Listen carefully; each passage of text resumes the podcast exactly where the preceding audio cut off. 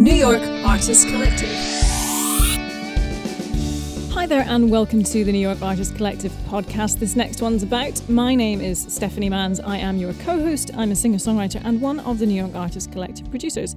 Today's guest is singer songwriter Cassidy Andrews, and she's here to talk about her latest song, What Was Wrong with Me.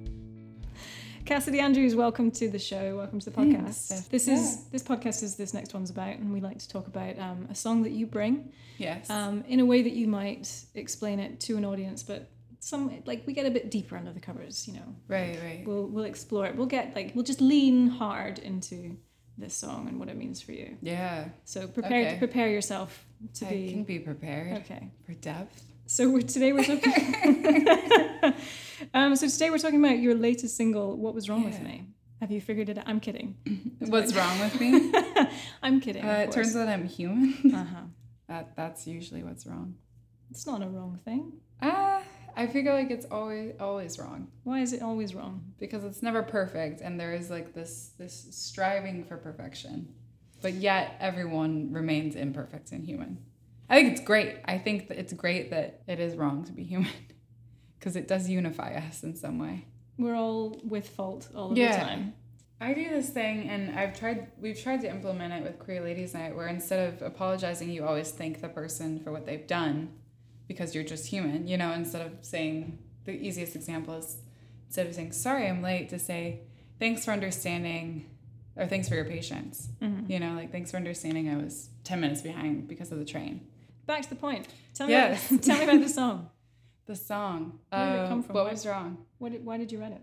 Oh gosh. Um it was a tumultuous time. I was I was dog sitting actually when I wrote it uh, for my friend. Do you know Seth Falk? No. He's a very lovely person. Um, he had a very lovely dog.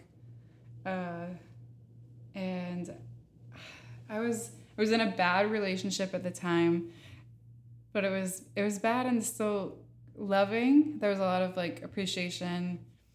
There was also a lot of like sexual tension with the relationship, but it also felt like although it had been going on not so long, it felt as if it had spanned my entire life.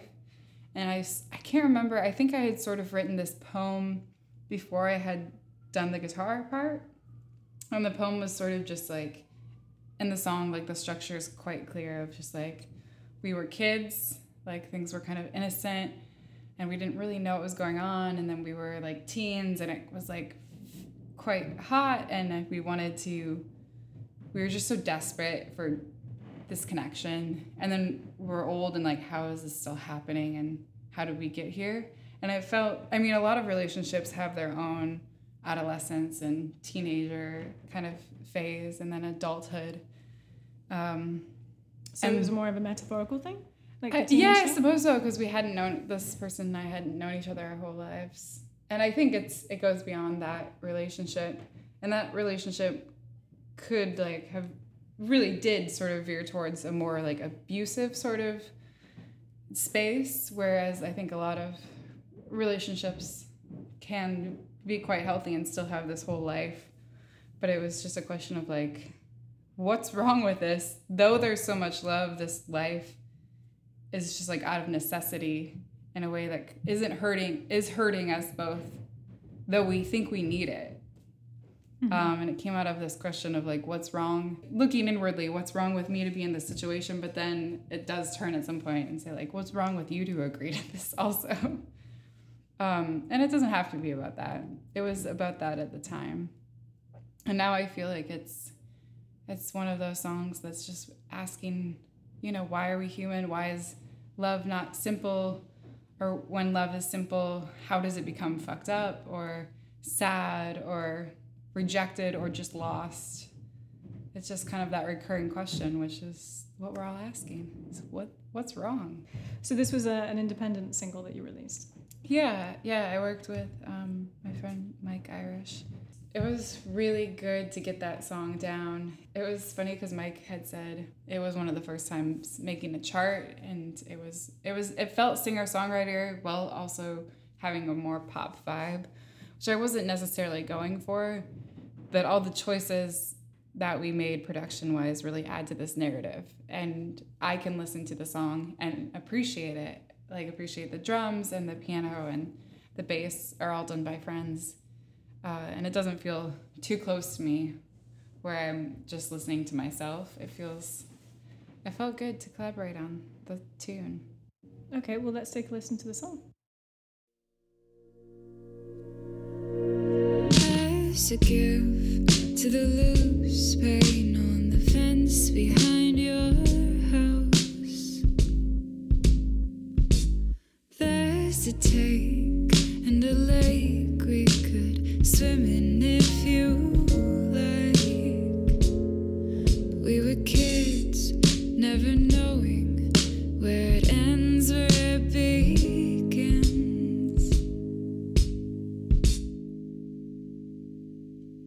What was wrong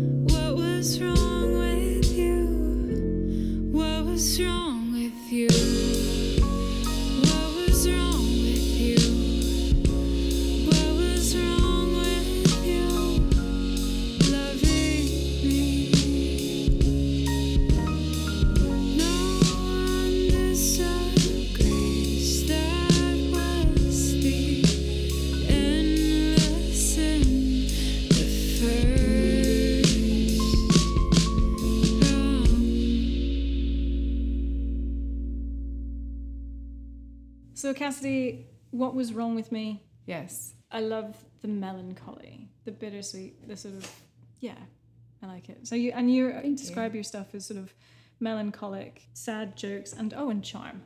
That was the other thing. Charm? Yeah, that was Do in the bio. It was in a bio. I don't know who wrote the your bio, but it was definitely there. I don't really know who wrote my bio too, but I have a feeling it was a combination of folk. Okay, but now you're recording. New stuff, yeah, an LP. Yeah, it'll be my first full length album.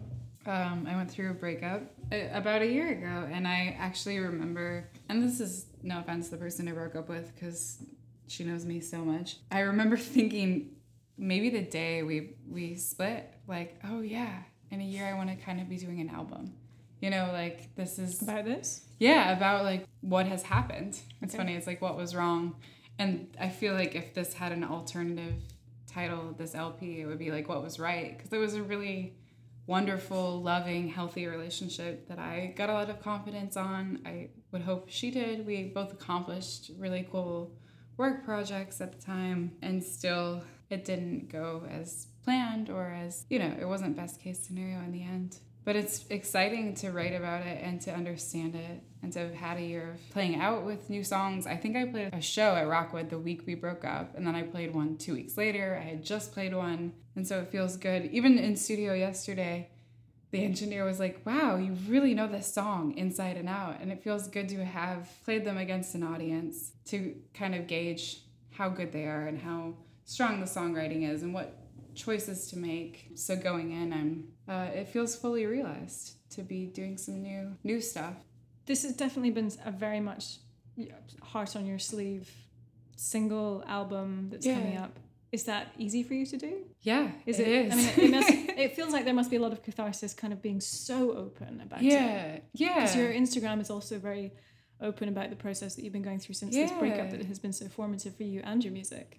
Yeah, I think it's a unique opportunity to have been in a really healthy, open, queer relationship and then to sort of process what that looks like after. And I can't imagine what it would have done for me, of course, if I had seen the same thing growing up, seeing a healthy relationship and then seeing how it it comes apart. Do you mean seeing a healthy relationship full stop or seeing a healthy relationship between two women? Two women in general i think yeah i guess both. I think um, between two people and of course between two queer women. I don't know that i had a lot of that. It's so wonderful that like i feel as if i have a great relationship with my ex in this way that i can be open and that she knows this music is about her. And i verbalized in the relationship like if anything were to happen i'll write about it. And as things were happening i wrote about it. And a lot of them were lovely. And all of it's i think my most honest self is in the songwriting of everything i do. Whenever i'm on stage stage banter and lyrically i'm telling the truth. And i don't at all pretend that in normal conversation i'm always telling the truth. I love tricks and pranks and lies. I think they're so funny okay. and playful. So it's a huge gift to be able to be as open as I am um, and be an artist who is living visibly f- because for so long I couldn't when I was in the closet. And then even opening up artistically is always hard, of course. Were you, when you started performing, were you always out or was there a period where No, I started performing when I was 13, 15. Um, I was booked a lot at bars and I was Bars that you couldn't get into? bars that I couldn't get into unless I was performing. I feel like this is fine because it, it's already happened. Like I would be, you can edit this out if you want, but I would be so drunk at these performances that I was like a, a young person emoting on stage without any inhibition. It's a great place to be where you can be open and authentic and relaxed on stage. And I think for a lot of people, it's the, the opposite. I think they feel that they can be more honest when they're off stage and there's a Yeah. presence or a persona that you have on stage. And it's somehow m- like managing to marry the two of having a presence and also yet being authentic. Certainly, I, that's certainly what I've found because I think there was just so much kind of like stage fright that I needed to get over. So it was like, how do I become comfortable with this? But it's amazing that you can just go, yeah, I'm Cassidy. Deal with it. I suppose. I, I feel like it'd be great if I could get to that place in real life and not just on the stage.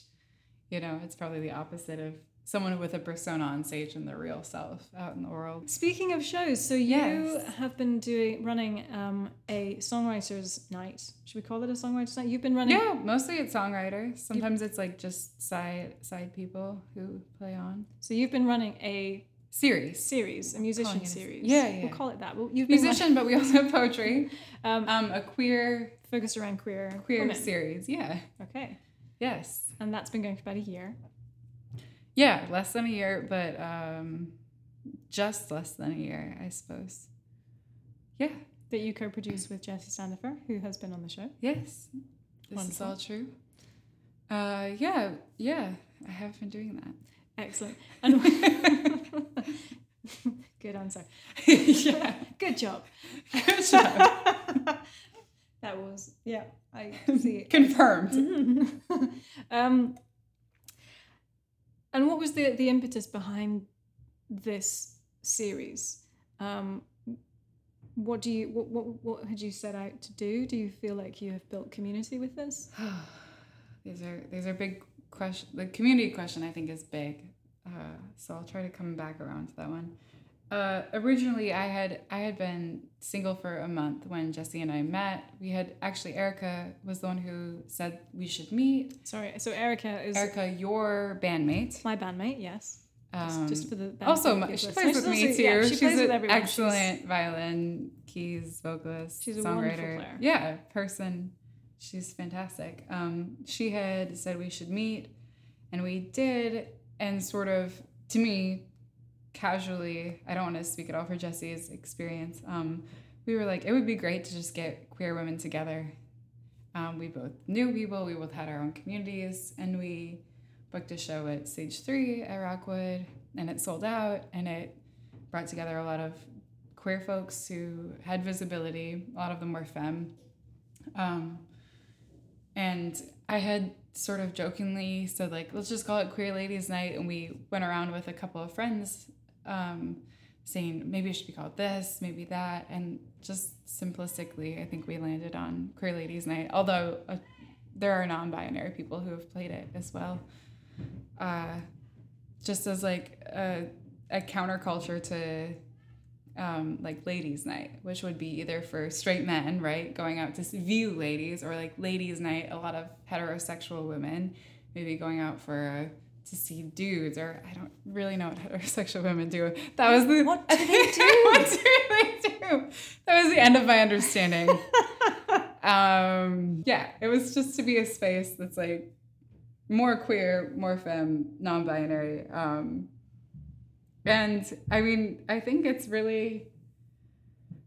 I I would hesitate to say it has made community, though I think it has made community, um, because I've made close friends through it that I didn't know before. It's so lovely to be able to have a huge list of queer and non-binary and femme or female folks who all play music and all are so fabulous. We've not had one person play where I even was like, oh, you're not that good. Everyone has been so excellent. And it's just so good to hire each other and to see each other. And I know that when I play, I have to out myself. You know, it's not immediately you're seeing me play and you're like, that's for sure a lesbian. And it's so good to just have this representation because I know I would have thrived off of it. And I think we've done so many shows where we've just had audience feedback that's incredibly moving. And just to know what's know what's out there, especially in New York. It's silly to be hidden from each other because of this competitive culture with women that's like we're meant to be plotted against each other because there's not so much space. It's great to just break that and say there's space enough for all of us and we all do exist and we all are here and it's lovely to that it's collaborative that the project is so we'll play on each other's stuff I was going to ask. So, what? How, yeah. how to explain to someone who is listening? How does Queer Ladies Night work? so essentially we didn't always have this idea but it's a one night band usually or it's at least a collaborative night so let's say you're someone who plays harp and you also read poetry and Two things I cannot. and you write songs and you're going to play a couple of yours maybe someone else who um, just sings and plays guitar is going to play guitar and sing on your tune or it's just meant to connect um, queer women and non-binary folks on a stage so everyone knows this is like a queer safe hopefully safe room and we're kind of contributing to each other's art So, Cassidy, unfortunately, it is time to wrap up. What is next for Cassidy Andrews? Uh, So, you're recording now. yes, Plans to release? Plans to gig? Uh, plans to gig. Uh, no plans to release. I would expect that this would be done at the end of the year. And I am gigging out at Threes Brewing in Gowanus on September 10th and September 28th. Yes, you are. I am playing Rockwood Stage 3 with my friends Frank Bell and John Gardner. Do you know I've been having so much fun in this conversation. I had even forgot that we were. This was the Promoting a gig. show. Yeah, Yes, I've absolutely. said yes to this gig and it is happening at Mhm. the end of September. Um, so that, that is wonderful. I very yeah, I'm excited that it's with Frank and John. Yeah, it's nice. Very good dudes. It's it's rare that we have three people who know each other. Like it's Really? usually one, one person Yeah, who yeah. knows the Yeah, other two, but not necessarily all three know each other. oh, so it'll be that's nice. fun too. Looking forward to it. Me too. a lot. Wonderful. And if people want to support you and uh, follow your music, buy your music, come to your shows, where should they go? Uh, Cassidy Andrews is what I am on Spotify and, And on um, Instagram. Inst- on Instagram, but like my handle is different. Hmm. The handle is hot blonde with an e lesbian. Uh, That's an interesting handle, Cassidy. Yes. I know we were talking um, off air about this. So, yes. and um, explain and discuss. Explain and discuss. well, first you have hot. Uh huh. Clearly, I'm, maybe not clearly. I'm joking a little bit. Like, hot blonde lesbian just sounds like. Um, can I say porn? You can say, yep. Porn. It sounds like a porn account, which I think is funny. Because as I revealed to you, also off air, I feel like a bit of a bro in some ways. So I think that's funny. But I'm not, this is really shocking. This is exclusive. I'm not a real blonde. um, so I think hot blonde is kind of funny, and then lesbian is true. And I think it, for me at least, I don't know how anyone else is taking this, does a nice duality thing where it's both very funny because it's hot blonde lesbian, which is a ridiculous Instagram name, and it's quite descriptive because I think when people meet me, they're like, "Oh, just um, she was maybe pretty, maybe not. I don't know." Um, and she had blonde hair. True, because I bleach it heavily myself in my apartment. Um, and lesbian, which I usually reveal because it's not. You're very femme presenting. I'm so usually not like, yeah, I'm femme presenting. That was the politically is correct way of saying with that. Yeah. It was not, but I appreciate that more. Right. So good and great. I mean, I Yeah. it's it's a great Instagram handle. It's very memorable. It's memorable, right? is memorable. Yeah. I feel this is a good place to, to end. To on. end, yes. So Cassidy Andrews, you will be playing Rockwood Music Hall Stage Three alongside John Gardner and Frank Bell, September twenty eighth. 28th. Tickets are in the link for this Saturday, episode. Saturday Night Live. Yes, it will be great. It'll be funny. It'll- We're it will two, be funny. We're three depressed and funny people, I think. Cassidy Andrews, thank you so much for the show coming in, coming to record, and I very much look forward to seeing you perform in September. Thank you.